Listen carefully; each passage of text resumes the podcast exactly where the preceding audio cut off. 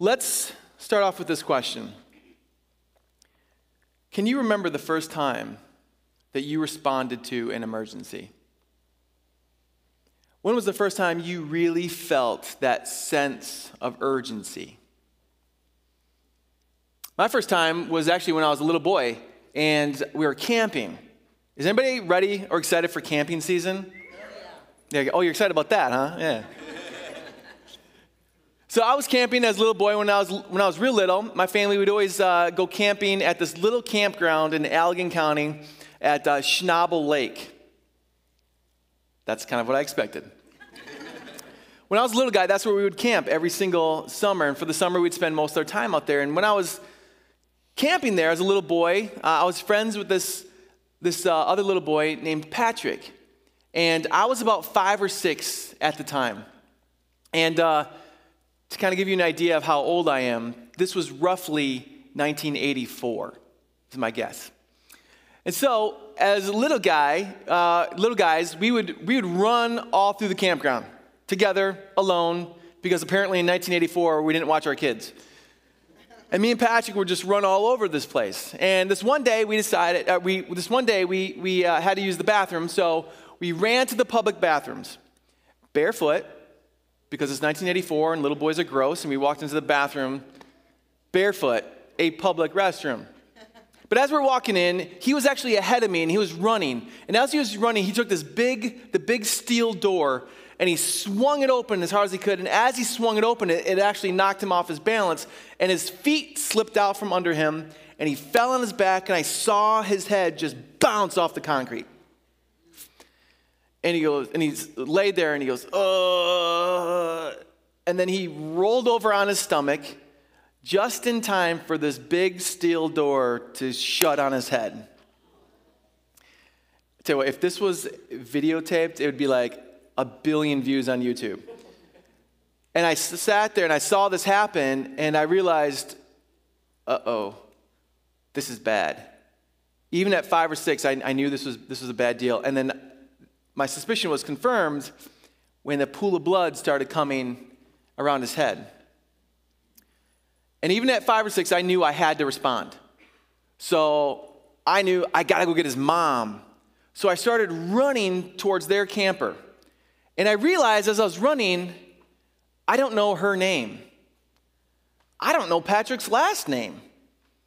So all I thought to do was scream out, "Patrick's mom! Patrick's mom! Patrick's hurt! There's an emergency!" And I'm running. I go to her camper. She's not there. So I keep running through the campground, screaming out, "Patrick's mom! Patrick's mom!" Well, she's clued into this, and she comes running up. She was actually swimming at the lake. She was in her bathing suit with a towel. And she said, "What's going on?" And I was like, "Patrick's hurt." And she said, "Where?" And for some reason, all I could think to say was, "In his neck." And she said, "What? Where is he?" I said, "He's in the bathrooms." And I distinctly remember she dropped her towel and started running. Full-grown woman in her bathing suit, running full bore in a campground, running towards her son. And I remember sitting there thinking, I'm a hero. Somebody better buy me ice cream for this. I'm a hero. And so actually, as she ran away, and I had this memory in my head of her dropping her towel, and I reflect on this, I've learned a couple lessons from that. First lesson is this, is when you have a true sense of urgency, you don't care what people think. When you have a true sense of urgency, you don't care what people think. I didn't care that people saw me run around screaming, "Patrick's mom, Patrick's mom." She didn't care that she's running through a campground in just her bathing suit because she knew her son was hurt and she had to run to him. Now, during this sermon series, we've been talking about being dirt road disciples. And what we mean by this is like we are people who truly follow Jesus just as much as we are walking down a dirt road, that our faith has some grit to it. It has some real life to it. Just as we feel a dirt road under our feet, that's how real our faith feels to us. And today, we're going to look at this lesson from these two disciples that we've been walking with. And today we're going to learn this, that we have a faith that responds. When I saw my friend fall, I knew I had to respond because a sense of urgency, when you truly have a sense of urgency, you respond. So we've been in Luke chapter 24 as we're following these two disciples. I go ahead and encourage you to turn there now. If you've been with us, you know that we've been in Luke chapter 24. We're going to be in Luke chapter 24 for this entire sermon series. So go ahead and put a bookmark there. Keep it there. Turn right there whenever you get to Peace Church for the next few weeks. We're going to be looking at verses 28 to 35. And if you weren't with us last week, let me just lay the context for you. The story that we are going to read happens on the day of the resurrection of Jesus Christ. You have these two disciples who were in Jerusalem, and they're walking to Emmaus, which the Bible says is about 7 miles from Jerusalem. Probably these guys are walking home after being in Jerusalem. But Jesus has been crucified, and he's died. But they don't know that he's risen from the dead yet, and they're confused about what's happening. And Jesus shows up, and he walks. He takes this 7-mile walk with these guys. And he tells them the gospel. He doesn't show up on the scene and say to them, hey, boys, it's me. I'm Jesus. I'm risen. I'm alive. I've triumphed. He doesn't lead off with that. He first drives them back to Scripture. For this 7-mile walk, he opens up the Bible to them. He opens up the Old Testament, and he walks them through it, and he says everything that's happened, the Bible said was going to happen. So rather than just come up and just unveiling himself, he wants to make sure that their experience is first grounded in truth. And so they spend 7 miles walking and doing a Bible study together. Them all the while not knowing this is the risen Jesus. And then after the 7 miles they reach their destination. That's where we are going to pick up. Luke chapter 24, verses 28 to 35. It'll be on the screen if you want to follow along there. But either way, hear the word of the Lord. So they drew near to the village to which they were going, Emmaus. And he, Jesus, acted as if he was going to go further, but they urged him strongly, saying, stay with us, for it is toward evening, and the day is now far spent. So he went in to stay with them. When he was at table with them, he took the bread and blessed it and broke it and gave it to them, and their eyes were opened, and they recognized him. And he vanished from their sight. And they said to each other, did not our hearts burn within us while he talked to us on the road, while he opened up the Scriptures to us? And they rose that same hour and returned to Jerusalem. And they found the 11 and those who were with them gathered together, saying, the Lord has risen indeed, and he has appeared to Simon. Then they told what had happened on the road and how he was known to them in the breaking of bread. This is the word of God, everyone. Let's pray, and then we'll get to it. Let's pray. Lord God in heaven, as we open up your word today, I would pray that you open up our hearts. I pray that you'd open our eyes, and you'd give us a burning heart to the truth of your word, that by the power of the Holy Spirit, you would awaken us and transform us to be a light in this world. Lord, we pray these things for your glory, for our joy, and for the good of our neighbor. We pray this in Jesus' name. And everyone said, amen. Amen. So every message in this sermon series is going to have the two main parts. Just so you know where we are going. We're first going to talk about being grounded in truth, and then we're going to talk about having a gritty faith. So let's go back to the beginning of our passage. Let's just walk through it. Verse 28 and 29. So they drew near to the village to which they were going. And Jesus acted as if he was going to go farther, but the guys were like, hold on, wait, stay with us. It's already late in the day. Come have dinner with us. And so he does. Now, what I want to share with you is I don't think this is the primary point of this passage, but I think there's something here that is beautiful that I want to underscore. And that is the friendship that is forged when people read the Bible together. They just spend 7 miles walking together and reading, and Jesus has given them a Bible study. And at the end of this walk, they still want to be together. They still want to be with this guy. A friendship is forged, a bond is created, because that's what happens when you read truth together. God does unite your hearts together in truth. So friends who are out here, Are you reading the Bible together? Because you should be, and your friendship will deepen when you do. They had just seemingly met this guy, but because of their focus on the truth, they were ready to befriend him on the spot and welcome him in. And so they do, and he stays with them. And when he was at table with them, he took bread and blessed it and broke it and gave it to them. You know, what's interesting about this verse here is that Jesus was invited in. They don't know it's Jesus, remember, at this point. They just invite this guy in. And they just invite him in, and he sits at the head of the table and acts like the host and starts serving them. I mean, think about it from these guys' standpoint. You just meet this guy. You're kind enough to welcome him into your house. He walks in like he owns the joint, sits at the head of the table, and starts serving you. Now, do you know why this happens? Because Jesus always takes his place. Jesus will always take his rightful place in whatever setting he is in. Now, culturally speaking here, I think there's two ways we could probably look at this. One is that these disciples, they recognize this man, their mysterious teacher, as the oldest person. And in that culture, you would have given him the head of the table anyway. Or they may have looked at him, and because of his profound teaching, they wanted to honor him as a rabbi, and so they gave him the proper seat. But either way, we see Jesus take his place because he always takes his place. Jesus always sits at the seat of authority. It's a beautiful exchange. It's a powerful interaction.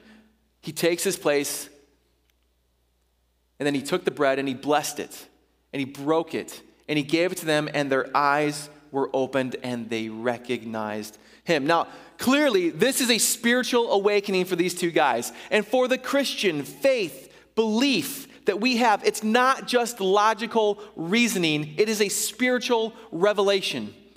Whenever we come to faith, it is the working of God. I cannot convince you to believe this stuff. I may give you compelling teaching. I may inspire some intriguing aspects of the faith to you, but I can't make you believe this stuff. That is the work of the Spirit. Jesus is the one who called them to recognize who he was. But let's talk about this for a second, this breaking of the bread. I want to camp out on here for a second. It'd be easy to assume that they're having communion here. It'd be easy to think that they're just having the Lord's Supper, and by the Lord's Supper, which is a very spiritual act, that's how they came to know Jesus. I'm going to tell you right now, I don't think they're having the Eucharist. I don't think they're having the Lord's Supper. I don't think they're partaking in communion. And I'll tell you why, a couple reasons. One, Jesus doesn't usher the meal in like that. Second, the drink is not represented. That is an essential element to communion. And thirdly, the Bible tells us that when we have communion, we don't do it accidentally. We do it, we have preparation time, and we seek reverence as we partake in communion. None of that is happening here. I think we simply have Jesus just having dinner with these guys, and it's at that moment that the Lord of the host decides to make himself known. There is not some secret formula. There's not some religious ritual that can make someone believe, like communion. Communion is a beautiful thing that Christians do in response to the truth that we know. This is simply Jesus just being Lord over all and making himself known in this moment. But I think there's something else that's beautiful that's happening here. And Jesus, remember, he has just walked with them. He's talked with them. He shared the Bible with them. He shares a meal with them. And then they respond and welcome him in. Jesus, at that point, chooses to open their eyes. It's almost like at that moment, Jesus is like, all right, boys, my job here's done. We've had a Bible study together. We've walked together. We've talked together. I've shared scripture with you. You have rightly responded to the truth of God's word by befriending a stranger and showing hospitality to me, and you welcomed me in. You've responded rightly. My job here is done. And then he exits. Supernatural style. And he vanished from their sight. Now, I'm going to teach you a phrase here. Please don't even remember this because it's just silly that this is even actually a phrase. Hapax legomenon. Now, hapax legomenon is just a really super fancy way to say the only time a word appears in a context. This word vanished in the original language is the word ephantos, and it's the only time we see that word in all of the New Testament. And we call it a hapax legomenon. Because apparently theologians have nothing better to do with their time than to come up with complex ways to say very simple things. But here we have this word, and it's the only time we see this word in Scripture. Now, actually, the phrase here in the original language is, Jesus became invisible, but we just simplify that in English to say, he vanished. And listen, this is the all-loving Jesus. They know that it's him. But don't tell me this wouldn't be a little freaky. That would be a little unnerving to me. The risen Jesus makes himself known after I just walked 7 miles with him, and then right when he makes himself known, that's when he decides to disappear? Now listen, that's how I read this. That's how I think I would respond. But these guys show us how they actually respond. They respond to this supernatural event. The supernatural event where Jesus shows us something about himself. That the risen Jesus is no longer constrained by space and time.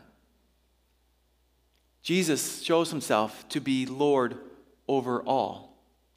You see, Jesus Christ laid down his life for us all. He laid down his life on a cross. And as he was laying there on this cross, they nailed him to it. They hoisted him up so his full body weight would hang on these nails, holding him up.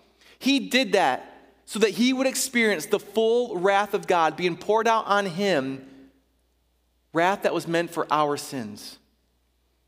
But it's a wrath that we don't have to face, that we don't have to feel. Jesus does it for us, and he hangs there until it kills him. And they take his dead body and they place it in a cold tomb. And 3 days later, he walks out.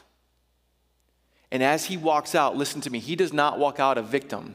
Jesus walks out a victor over Satan, sin, and death itself. And when we say Jesus walked out as Lord over all, I'm telling you that means Lord over all creation. I even say Lord over all reality. Jesus is Lord over space, time itself.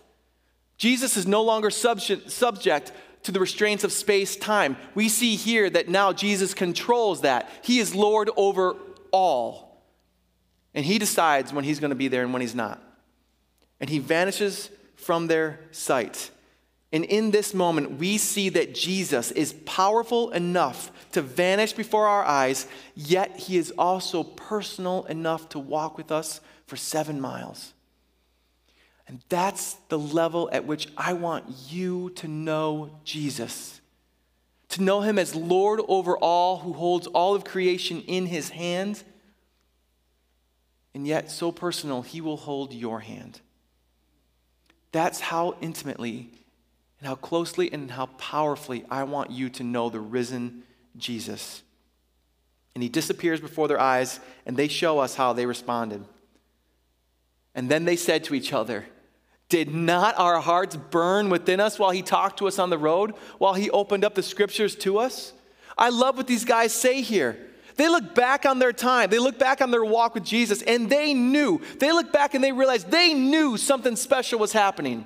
They knew something miraculous was happening in that moment. In their hearts, when they look back, they realized, wasn't our hearts burning? This all makes sense now.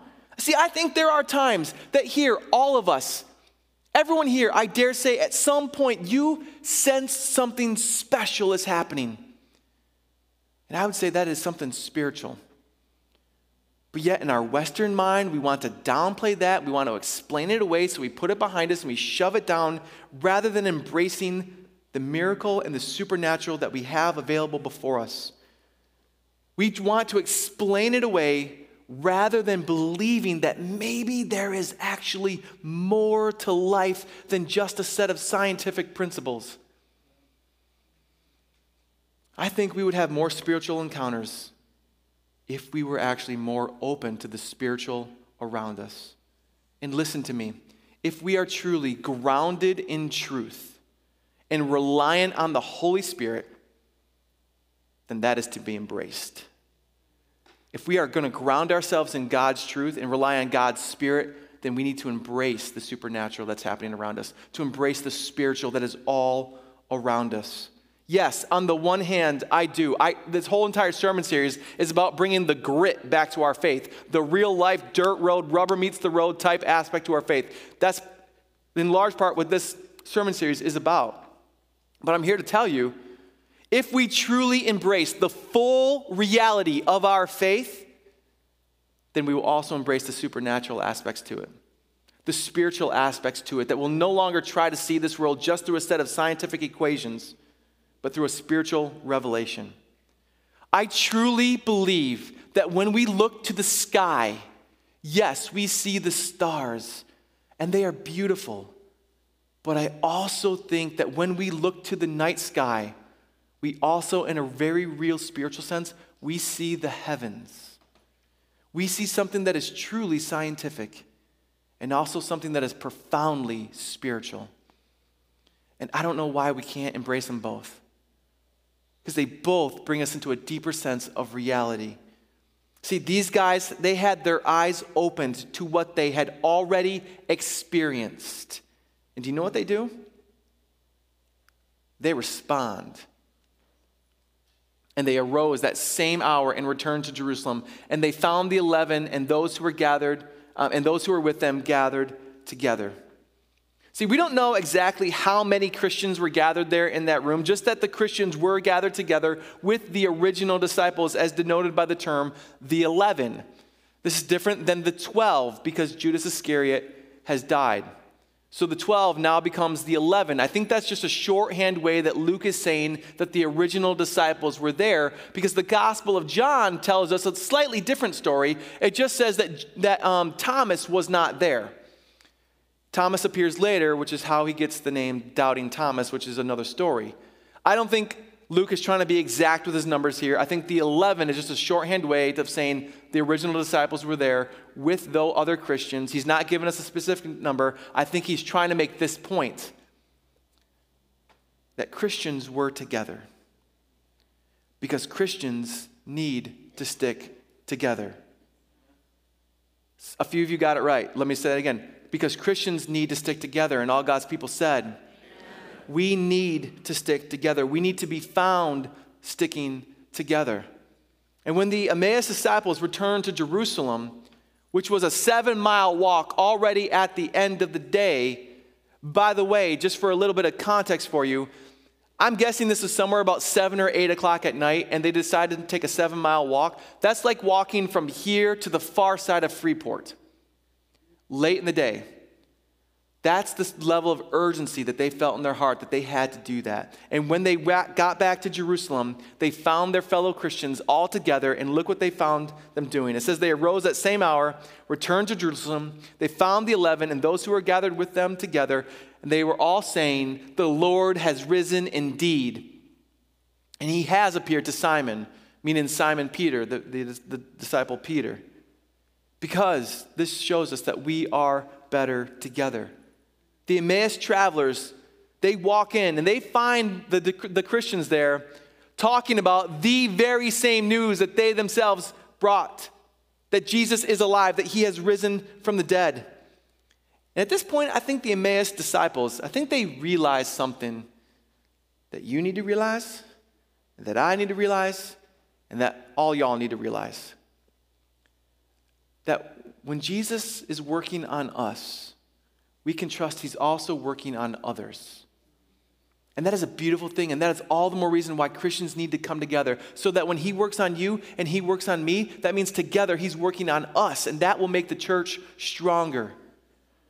And if there's ever a time where we need to stick together as a church, it is now.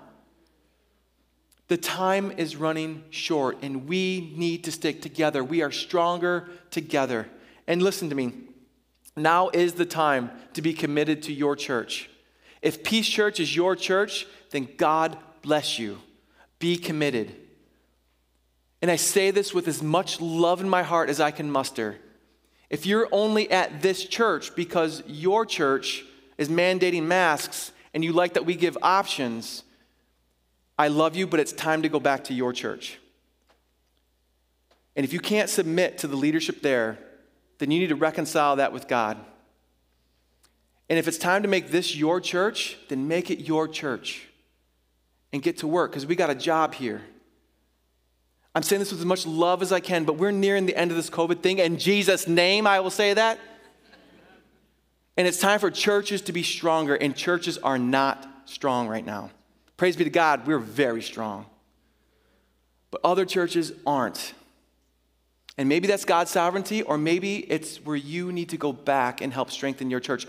But if he's calling you here, then praise God. It's because we got a job to do, and you are a necessary part of what God's called us to do. If you are called here, let me say that again. If you are called here, it's because you are a necessary part of what we are called to do, and we can't do it without you. But I am saying to you now, whatever you called your church, you need to start going to that church. Because the church, it's time for us to be stronger, and we are stronger together. COVID has certainly thrown a monkey wrench in our ability to minister like we'd want. It's thrown a monkey wrench in our ability to connect like we want. It's thrown a monkey wrench in our ability to foster connection like we want.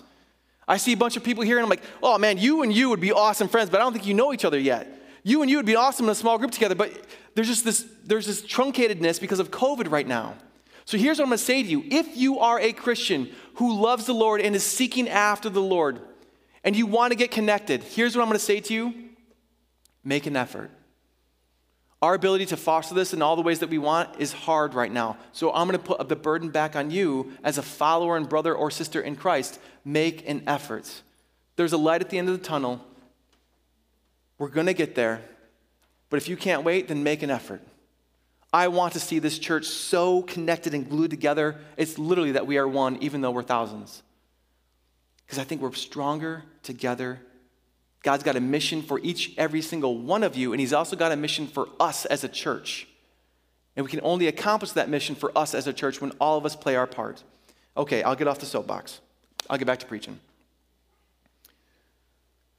They return at that same hour, and they go back to be with the believers. And they are found simply swapping testimonies. They're simply sharing what Christ has done in and amongst each other. And then they told what had happened on the road and how Jesus was known to them in the breaking of bread. I just love this. These Emmaus disciples, they go back. They're sharing testimonies. They start sharing their testimony. So here's what I'd say. If you're in a group of Christian friends, or if you're in a small group at Peace Church, the next time you get together, here's what I'm going to encourage you to do. Go ahead and just set the curriculum aside and just take time and share testimony. Just share about the great word that you see, the great work that you see God doing in your life and in this world. Take time to share testimony because there's something powerful in it. How did you come to know Christ, and what is he doing in your life right now? So now that we've taken some time to ground ourselves in this passage, how do we take this and develop a real gritty faith? What does it look like to have a real gritty faith in light of this? Here's what I'd say to you. A gritty faith responds with a sense of urgency. A gritty faith responds with a sense of urgency. Let me give you the formula. Let me give you the recipe for a sense of urgency. It was found right in our passage. Let's go back and see if you can pick it up. And their eyes were opened, and they recognized him. God opened their eyes. They have open eyes. The very next verse, 32. And they said to each other, did not our hearts burn within us while he talked to us on the road? Open eyes plus burning hearts. Next verse. And they rose that same hour and returned to Jerusalem. They returned with a sense of urgency. Open eyes plus burning hearts results in a sense of urgency. So if you don't have a sense of urgency, one of these is missing. And I would encourage you to pray to the Lord to reveal to you which one you are missing and ask him for that so that you could develop a sense of urgency. Because the truth is, we are running out of time. With open eyes and burning hearts, we need to respond with a sense of urgency. So let me ask you, What will it take for you to develop a sense of urgency? What will it take for you to actually speak the name of Jesus to someone else? What will it take for you to develop a sense of urgency? The other day, Pastor John and myself, we decided to do a Facebook Live video. It was actually in preparation for Good Friday. So we thought, hey, we jump on Facebook Live and just do a live video and encourage people to come out to Good Friday. Well, right before the video happened, I decided to go ahead and throw a Werther's original in my mouth. So I went into this live video with candy in my mouth, real professional. And during the video, you can hear this candy clinking around in my teeth. Anybody want this? Yeah. Mark, here you go. Oh. Bad throw. You know, so many people, they watch that video, and I've gotten torn up and down for that. I've been inundated with Werther's original, which is why I feel free to go ahead and just throw them out to you. Everybody and their brother has been handing me Werther's original. Thank you, they're all delicious. I don't care if they're for grandpas or not. But I talked to so many people who watched the video afterwards. And they're like, oh man, I wish I could have seen that live. Right? Because there's something about our world that it's not just that we have everything on demand. We want to see things live. It's not enough just to see things that have happened. We want to see things happen as they happen. We love to watch live stream videos. Those are those who are watching live right now. I'm just going to go ahead and break down the fourth wall right now. There's a reason I set us all up with that story. It's because there's a left hook that I'm going to bring that I want you to be prepared for.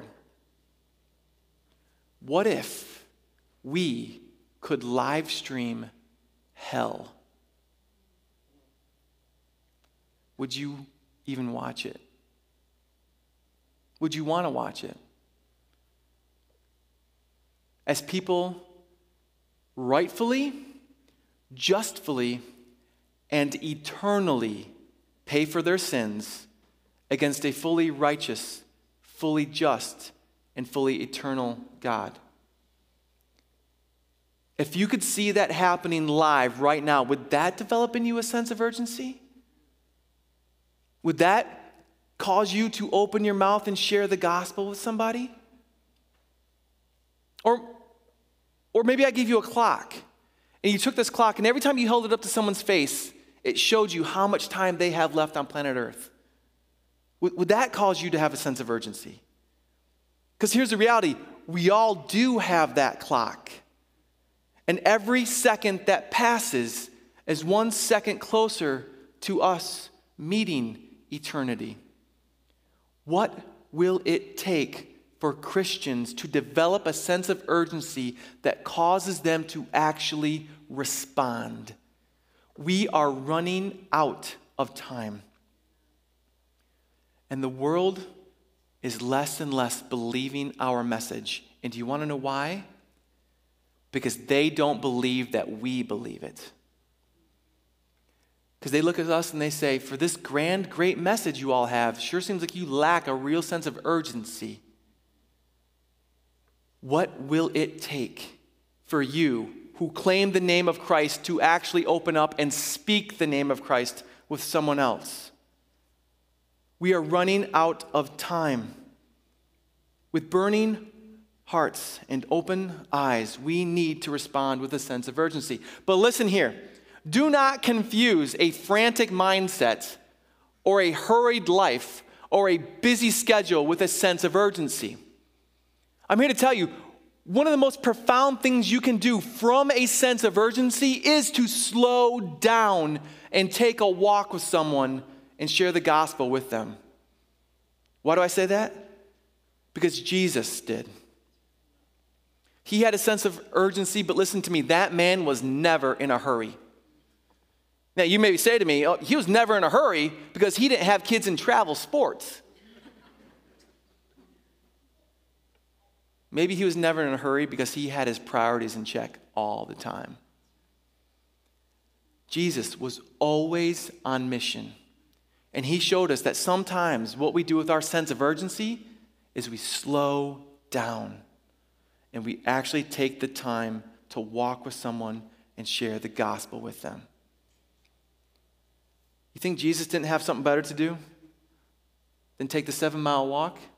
That's what he chose to do in that moment. This Lord over all, over creation, over reality itself, decided to take his sense of urgency and take a 7-mile walk down a dirt road with two guys so that they knew the truth. This was his mission. And he had a sense of urgency, and he instilled that sense of urgency in these two guys, and they get up and they go right then and there to Jerusalem to be with the other Christians. When I was 5 years old and I saw my friend fall, I knew I had to respond. Now that I'm a full-grown man, I see this fallen world, and I know I have to respond. And I pray that you look at this fallen world and you realize you have to respond. Because if not you, then who? Look at this world and realize you have to respond. Do not tell me how bad this world is. Tell me what you're doing about it. Tell me what you're doing about it. See, urgency results from having our eyes open and our hearts burning to the truth of God's word and to the call of his mission. So as we close up, rather than give you a list of to-dos, I'm just going to give you a list of questions. And in these questions, I pray that you answer these questions with the Holy Spirit and maybe your small group or maybe your family, and you can respond. And with the guidance of the Holy Spirit, he can tell you how to respond. So, first question. Do you have a sense of urgency for the gospel? If so, how? Second question, would you say that your life is marked more by a sense of urgency or by a busy schedule? And does something need to change? We are running out of time. Don't wait. When was the last time that you made time for someone to share the gospel with them or ask them? If you are a seeker in here, if you don't believe the gospel for yourself, but you have questions about Christianity, I'm here to tell you right now, those questions do not arise from your own curiosity. I truly believe the Holy Spirit is putting those questions in your heart to prepare you for faith. And I'm going to ask you to respond. If you have questions about the Christian faith, then ask a Christian. I'd be more than happy to talk with you, but here's what I'm going to tell you. We have a church full of people who know the gospel. You don't have to go to the paid professional. I'd rather you actually go to one of the people here, one of our members, one of our attenders, and have them share the gospel with you. But for those of you who do know the gospel, who have embraced it, when was the last time that you made time to share the gospel with someone? And listen to me, please. Do not just discuss these. I want you to respond to them. So let's get to it. Amen. Would you please stand?